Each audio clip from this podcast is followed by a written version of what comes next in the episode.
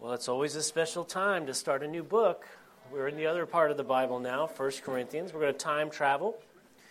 Time traveling to fifty-five A D In fifty-five A D, Paul is sitting with his brother Sosthenes, his brother in the Lord. The Holy Spirit is impressed upon his heart, and he is beginning to write. Now, I'm going to tell you a couple secrets. In fifty-five A D, Paul is not writing First Corinthians. He's technically writing Second Corinthians. We don't have the original First Corinthians. We're going to see that in the Scripture here in a little bit. Um, in a couple of chapters, Paul's going to refer to an, an earlier letter that we don't understand. And he's writing these things to a church that he had planted by God's grace a few years earlier. But let's let's pull it back a little bit, because before I pull all history nerd on you guys, let's talk about some application right off the bat. When you hear the word church, what do you think about? At different times in my life, I taught about different things. In early childhood, I would have thought about, you know, the big Catholic church and the mass that my atheist Catholic family never went to. But whenever we were confronted, we say, oh, no, no, no, we're Catholics. We go, yeah, we go to that place once, you know, every five years. At different points, I would think that church is where the lady with the pink hair must be, with the golden throne, telling us that we need to pay them more money or else we're all going to die. At other portions, I would have thought that church was uh, the small Calvary Chapel Lompoc that we had that, that met in a uh, building similar to this one, really. And in other parts, I've done different things. And then you have uh, different experiences. You may be different, th- different things about what you think church is. Now, I want you to think, what does first century church look like? What is the original church like? What do you think? What kind of misconceptions do we have? Because as we go and we talk about Corinth and we talk about the first century and we talk about this time after Christ has already rose from the grave, he's ascended into heaven, and the Holy Spirit has fallen, we're going to be knee-deep in what the first century church actually is, what it's really about. And then we're going to compare, as we go through these chapters, the scriptural definition of church. And then we're going to bring our interpretation of what we think church is, and we're going to put them together. Now, I'm going to give you a hint. One of us is wrong. Either the Bible is wrong or we are wrong. You, you could pick. If you think it's the Bible, you're in the wrong place. Definitely the Scripture is going to give us a correct understanding. I think we're in the right place if they think that they get straightened out. Let's get, well, let's all get straightened out together. Let's pray in verses, we're going to pray and then we're going to jump into verses one and three. Lord, we do pray that you would continue to correct us and change us, that we would be used by you. And as we see these opening verses here in First Corinthians, Lord, that we would learn here in the twenty-first century what you were sharing with the first century and really to all time, Lord. And so we praise you and we thank you in advance for the work you're going to do this morning. In Jesus' name, amen. Well, Paul opens this letter. In verse one, Paul, called to be an apostle of Jesus Christ through the will of God, and Sosthenes, our brother.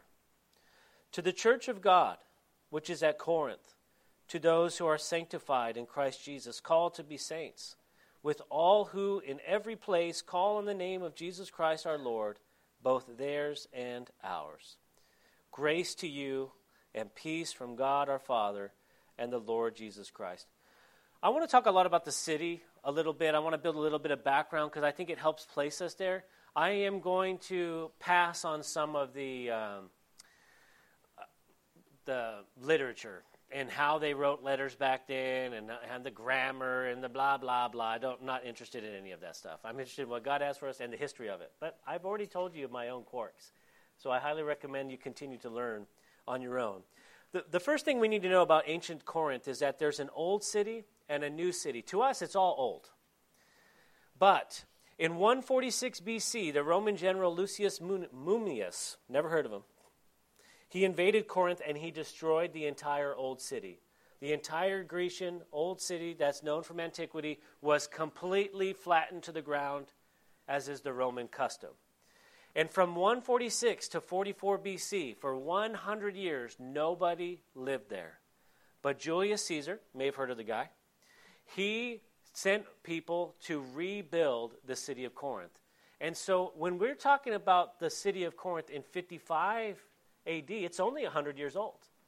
It's in a different location. It's brand new.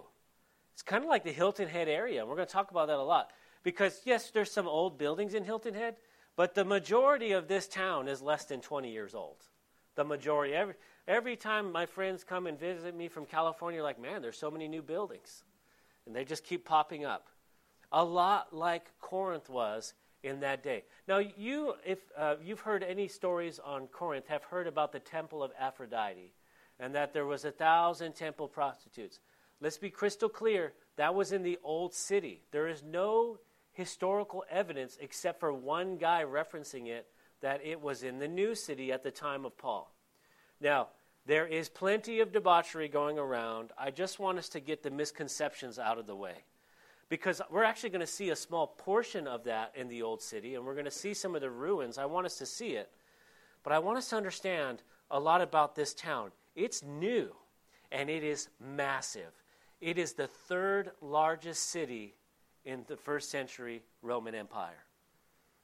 four hundred to seven hundred thousand people live there. four hundred to seven hundred thousand people live in this town that is less than one hundred years old. The reason it is so popular, the reason it is so prosperous, is its location on the Saronic Gulf and the Gulf of Corinth. If you can see the superimposed, you can see its location in Greece, but it has this isthmus, this, this small layer of land there, that small uh, amount. Sailors did not want to sail around the island because when they went to the Mediterranean, the sea was notoriously bad. So what they would do is on the eastern shore, they would get their boats, they'd roll it up on the beach, and then they would push the boats across that land to the Gulf of Corinth on the western side. There was two harbors. And you see Corinth is the, the biggest town in between the two. Later on, a few centuries later, they'll actually cut through the rock and they'll put a canal there, which you can actually go online and you can see that canal today. But at that time, they were pushing the boats. Now, they had the boats, they had all the trade going from Rome to the eastern world. I mean, it was the interstate highway of the time. If you look up by uh, Hardyville and you go up there by um, Coosawhatchee and you see the ninety-five and you see that there's a bunch of gas stations, a bunch of places, but then there's a couple roads to the side. And you're like, what are these roads? That before the interstate, that was the highway. And you see these old gas stations from the nineteen thirties and forties. At least if you're a guy like me, you notice things like that. And you wonder about the people who lived there and what was it like and how the economy changed when I ninety-five went through. That's Corinth. There's the old portion of the city. There's the old ruins a little bit farther. Then you have the, the town that's close to where all the traders are going, all the sailors, the soldiers, the legions, everyone traveling back and forth from the eastern portion of the empire to the western portion of the empire. On top of that, they had biannual games. They had entertainment, they had tourism, there was money changing, and then they were also known for their oratory and their philosophy. It's been said by a lot of scholars that Corinth of that time was like the Las Vegas and New York of America put together. Put together. And to me, it kind of reminds me of like Hilton Head. You know, you got the beaches, you got the tourists, you got the economy, it's brand new, and there's a lot of stuff going on behind the scenes. And that's Corinth. But let's talk about us. Let's talk about this for a little bit, because when I was beginning to study this book and jumping into it, I started seeing pictures like this. This is the main road going into the old city of Corinth. I want to be crystal clear. There's the old city and the new city. The old city of Corinth here was destroyed by the Romans. This is the main road as you went into town. Now, I didn't have enough space, but over to the right, that temple of Aphrodite with its thirty-foot-high pillars is still there to this day. You can go and you can walk there. And throughout this letter, I want us to see what lasts and what doesn't in our life. I want us to think, because there's different areas of life and there's different areas about this area where we kind of get caught up in things. How many businesses were on that main street?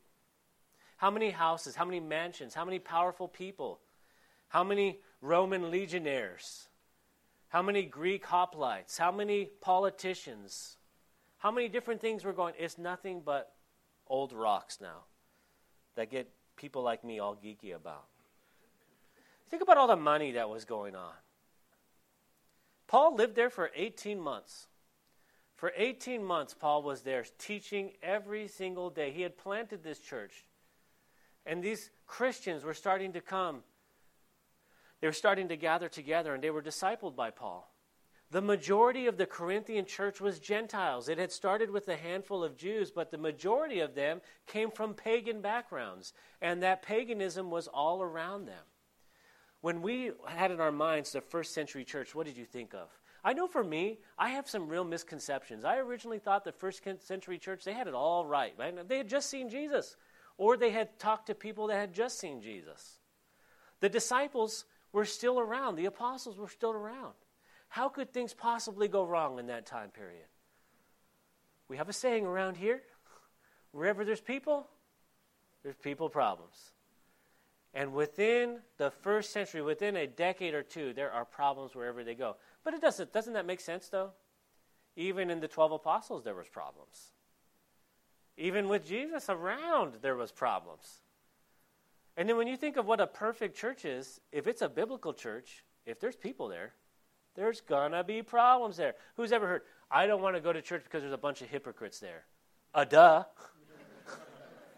There's people there, aren't there? Now, Paul is writing because his heart is for these people he spends so much time with, but he's hearing reports of bad things that are happening. Things are kind of not falling apart because the Lord is faithful. And so he's writing with Sosthenes, who was in Corinth. We're going to talk about him a little later. I got to save something for later, a little dessert. But it says there in Acts eighteen, verses one through four, after these things, Paul departed from Athens and went to Corinth. And he found a certain Jew named Aquila, born in Pontus, who had recently come from Italy with his wife Priscilla, because Claudius had commanded all the Jews to depart from Rome, and he came to them. So because he was of the same trade, he stayed with them and worked, for by occupation they were tent makers. And he reasoned in the synagogue every Sabbath and persuaded both Jews and Greeks. He was working every day, working with leather, working with tents, teaching. People were gathering together. And I can I can relate to what it is to go into a community that's not your own and to, to work hard and to teach the gospel and to share. And, and he had to leave. He had to continue to work and continue to share the gospel of Christ. That was his calling as an apostle. I'm not an apostle. I'm called to stay here. Lord knows I can only handle one place. And so Paul is hearing these things, and he's writing back to that church. And what does he say there? Let's go back to our text. To the church of God, which is at Corinth, to those who are sanctified in Christ Jesus. You see, this entire book is corrective. We're going to spend chapter after chapter after chapter talking about how messed up these people are and how messed up this church is. That's planted by Paul, that the Holy Spirit is working in. But in the first nine verses, we're going to focus on what really matters. They are all believers who are sanctified in Christ Jesus. Everything else doesn't matter. Remember those ruins that we looked at? Remember how I started putting on your brain, like, oh, think about the businesses and the military careers and the people. They're all dead. Everything they ever did is gone. It's all gone. But every believer that called upon the name of the Lord Jesus is alive today. Every person that they invested into the scriptures and grew in the Lord and shared the gospel exists today in the right hand of the Father, in the kingdom, worshiping God. And all that other stuff two thousand years ago is nothing but dust. If the Lord tarries another two thousand years, all your careers, now I'm going to get a little bit, you know, negative here. All the things you're struggling about, all the things you're worried about, nobody cares. The biggest house in Wexford is tomorrow's dust. It's nothing. Whatever political machinations and who's in charge of what and whatever disease is coming and whatever worldwide catastrophe and whatever the Illuminati does, if they even exist, doesn't matter. It doesn't matter. Uh, what matters is our personal relationship with Christ, that we are sanctified in Christ Jesus, verse two. Paul could close the book up, be like, I'm done. No, the Holy Spirit needed to speak to all of us. and continue, but everything else is second to simply placing our faith in Christ Jesus. Now, remember, all these people are messed up, right? All of them are messed up. But who does he say they are? Called to be saints. Now, if you come from a Catholic background like I do, that's a big deal to be called a saint. I mean, you got to have committees, and you got to have investigations, and you got to hit check marks, and you have the right people in the right places and have the right friends. Then you may be allowed to be called a saint, but only after tens of thousands of people say that you're the worst person on the planet. That's how you get a saint. The Bible clearly tells us that all who believe on the Lord Jesus are sanctified, cleansed, set apart, called to be saints. Oh, not just in Corinthians, Romans chapter one. To all who are in Rome, called to be saints. Colossians chapter one, verse two. To the saints and faithful brethren in Christ who are in Colossae. How about the church in Ephesus? Ephesians chapter one, Paul, an apostle of God, to the saints. And I could go on to Philippians. I can go on and on and on. Multiple portions of Scripture. If you believe in the Lord Jesus Christ, confess with your mouth, believe in your heart, you are a saint. You don't act like one. You don't talk like one. You don't deserve to be called one. Correct. You are right. The Corinthians are messed up, but they are all saints. And this is the church of God.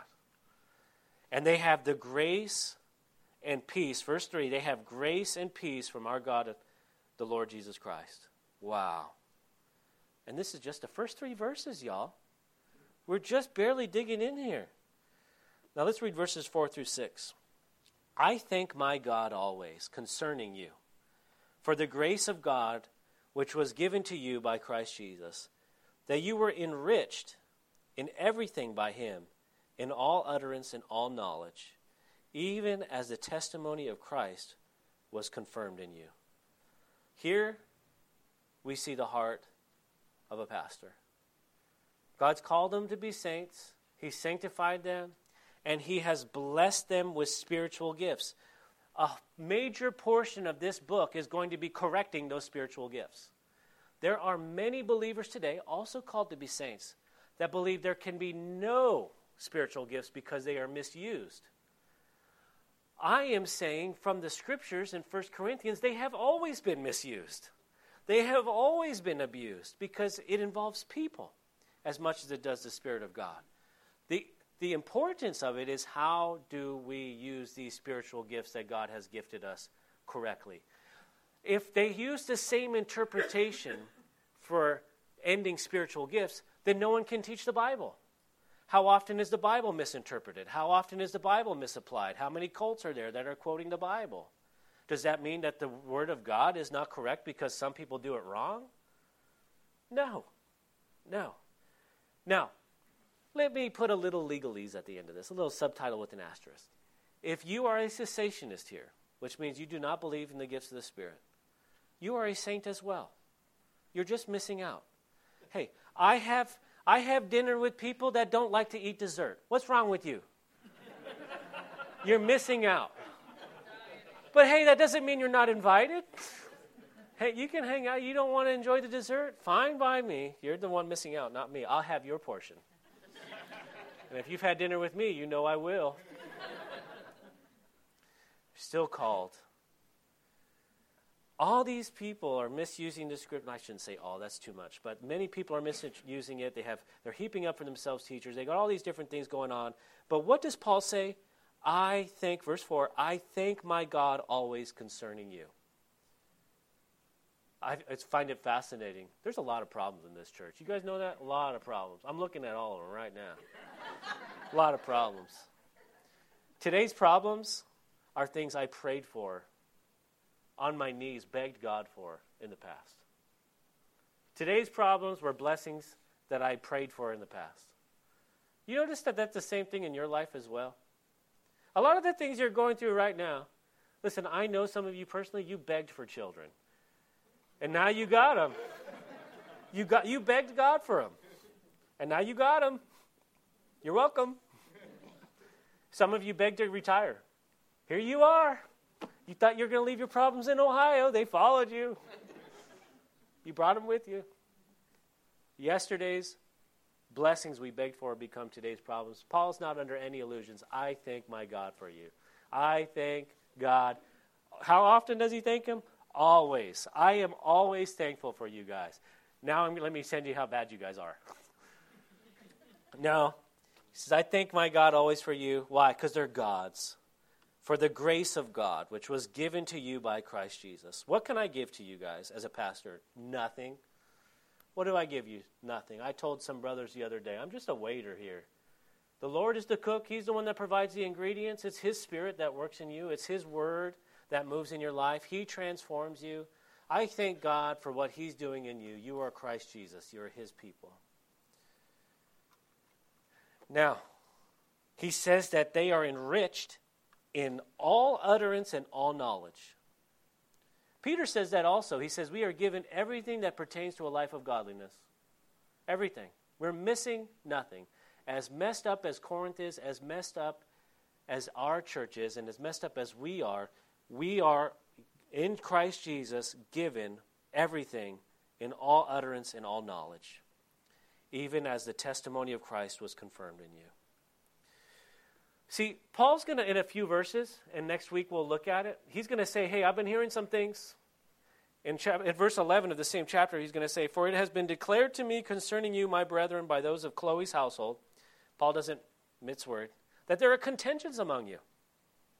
So let, let's get this straight. These people, these people that God has called saints, that are called by God, that are in this really difficult and yet blessed area, this new church plant, that is already having problems. There's contentions, there's warfare, there's uh, spiritual warfare, there's application, misapplication of the gifts of the Spirit, and on and on and on. And Paul's hearing all these things, and the first thing he wants to say is, I'm so happy for you guys. I love you guys. That's what he says. Wow. Now, when it talks about enriched in everything by all utterance and knowledge, he's speaking about spiritual gifts. In fact, in verse seven, it says, so that you come short in no gift, eagerly waiting for the revelation of our Lord Jesus Christ. And we're going to pause in verse seven here because it is a doctrinal statement. Who are they waiting for? First century church, this is the opening of the letter, this is important. Waiting for who? Waiting for the day of our Lord Jesus Christ, verse eight, the revelation, eagerly waiting for the revelation of our Lord Jesus Christ.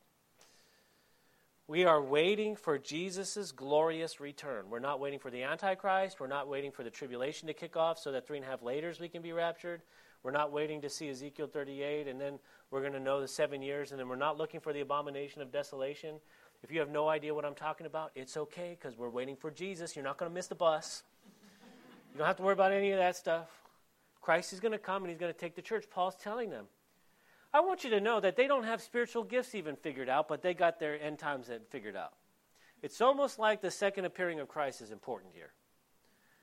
They said, we're waiting for Christ Jesus. In Titus chapter two, Paul's sharing with his pastor, his young protege, for the grace of God that brings salvation has appeared to all men, teaching us that denying ungodliness and worldly lust, we should live soberly, righteously, and godly in the present age. Why? Verse thirteen, looking for the blessed hope and glorious appearing of our great God and Savior, Jesus Christ. We're waiting for him, who gave himself for us, that he might redeem us from every lawless deed and purify for himself his own special people, zealous for good works. That's Titus two, if you uh, needed to write that down. Paul's telling the Corinthians, hey, listen, listen. I'm so grateful for you guys. God has blessed you. You are saints. God has called you. He is faithful to complete the work that is in you. You've been gifted spiritual gifts. You have all knowledge. You have everything you need. And just to remind you guys, Jesus is coming back any moment. You might want to get this straightened out. You might want to be ready for him to come. And this is one thousand nine hundred seventy years ago. I think he is closer to coming back. I was at, um, I think it was a men's conference, and they had a pastor's panel up there, and they said, how do we know that um, Christ is imminent? And one of the young pastors that was on the thing said, because it's one day closer than it was yesterday. Well, it's one thousand nine hundred seventy years closer than when Paul said, hey, be careful, Jesus is coming back. His return is imminent. Imminent. Now, if he tarries, that's up to him. But we need to be looking for him just as much as the Corinthians were. Now, let's spend some time in verses eight and nine. We're going to camp for a little bit in these last few verses. Who will also confirm you to the end, that you may be blameless in the day of our Lord Jesus Christ. God is faithful, by whom you were called into the fellowship of his Son, Jesus Christ our Lord. It's unfortunate that we're taught that we need to figure everything out. We need to clean this up. We need to be better. And if you're somehow not better, you're not a good Christian. We are saved by grace. Remember that from Galatians. Remember that from Ruth. Ruth was a Moabitess. How did she deserve that? She didn't. Unmerited, unearned favor. Wherever there is a church, there is going to be problems. There exists no perfect church because there are no perfect people aside from Christ. We are all broken. We are all making mistakes every day. And just when we think we're getting it, we're not. But it says here that Christ is faithful to confirm, that Christ is faithful to complete the work, that God is faithful in verse nine. And he is faithful, and we have been called into fellowship. Now, this is when my imagination begins to go a little wonky. A K A, I'm going to make some stuff up. Okay, just want to be crystal clear. Let's make some stuff up together. I envision Paul writing this letter. I think that Sosthenes is the one who's actually writing it, and that Paul is just speaking as his heart. And I think he's thinking about those times that he's in Corinth. He's thinking about Main Street. He's thinking about how Corinth is, and he's thinking about the people there, and he's seeing their names as he's hearing these problems, and he's seeing their faces. And then I see him looking at Sosthenes. Sosthenes is a special guy. You know, in Acts chapter eighteen, we're told that Sosthenes was the ruler of the synagogue, and he was not hip for Paul's arrival. He did not like Christianity. He didn't like his power, his prestige, his place in Jewish society being questioned. And he definitely didn't like that as Paul was preaching week after week after week in the synagogue, they were beginning to figure out, hey, wait a minute, wait a minute. The Gentiles are called in? What? The Messiah has come? What? No, I don't, what? I... So what they decide to do is go to the Roman authorities, to a guy named Gallio.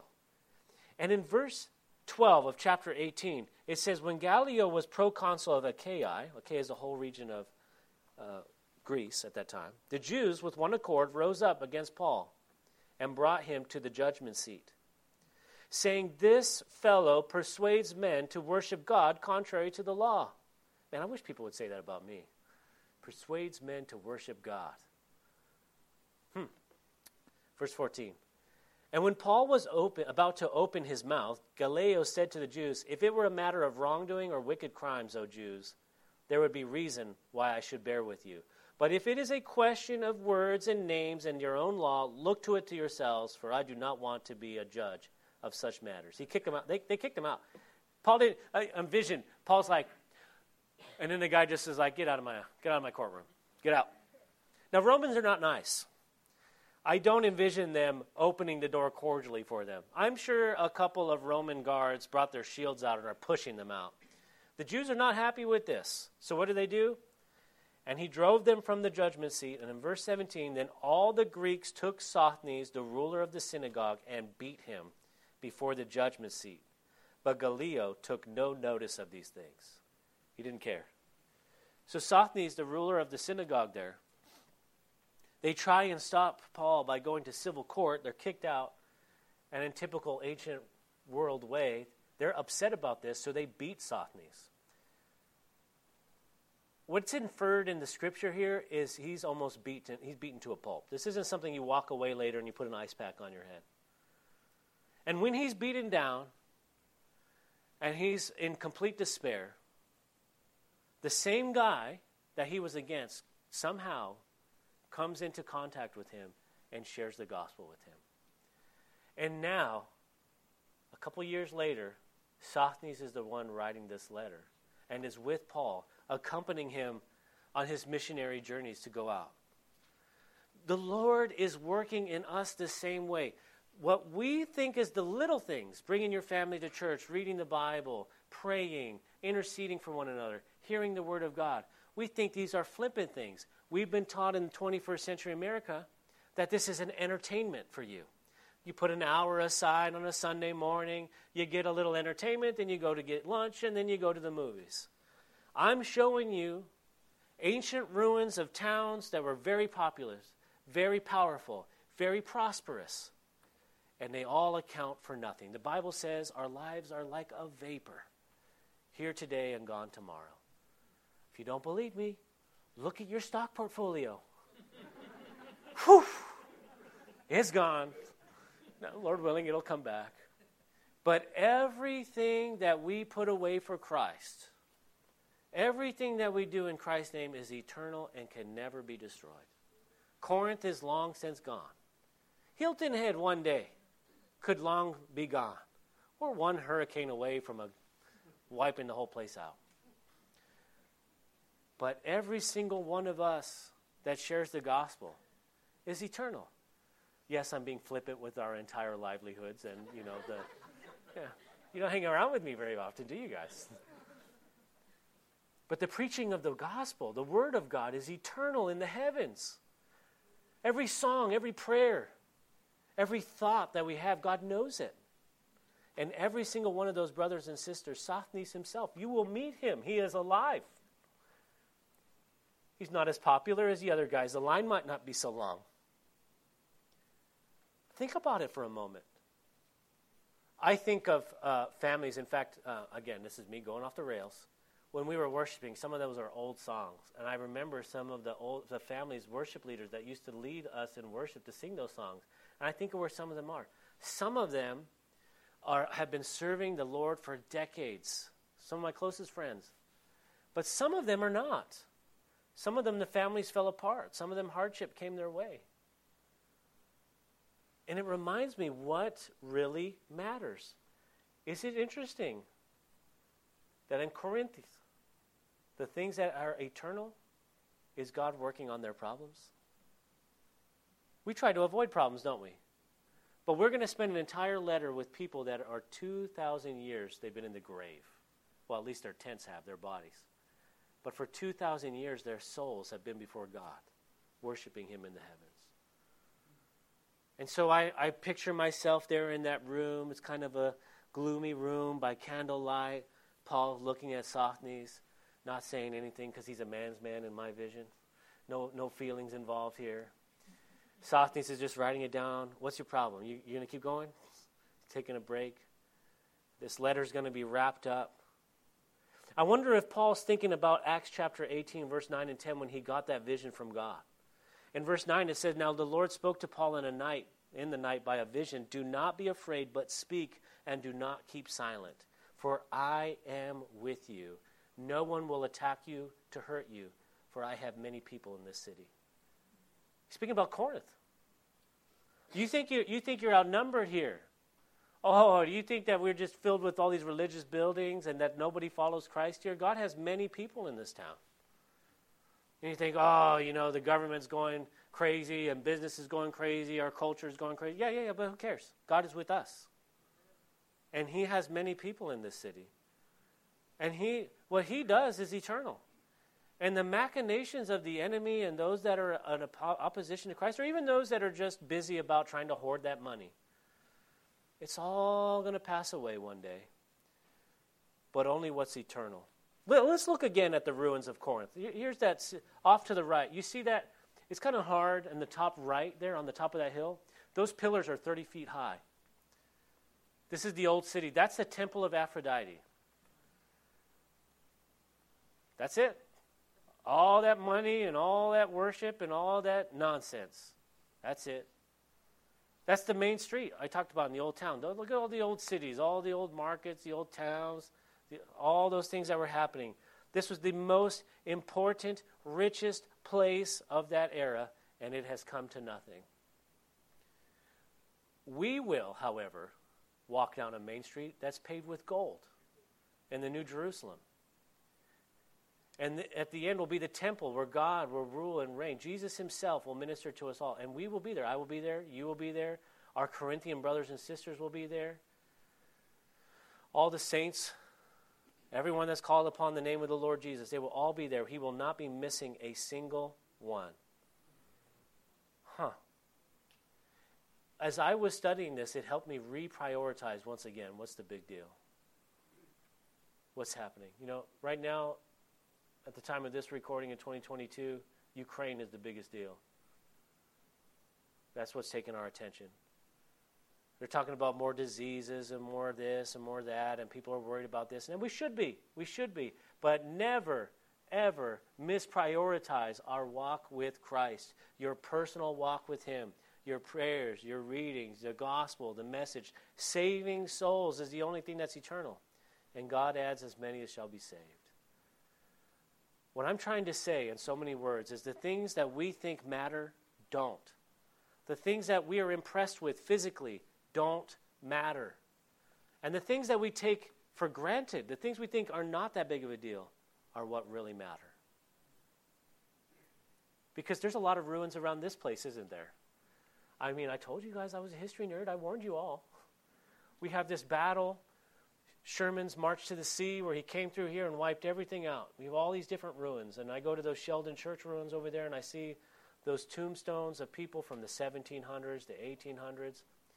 And I see that church building. That, burn, that building's been burnt twice. Two wars, the Revolutionary War and the Civil War. And it's not, it hasn't been rebuilt.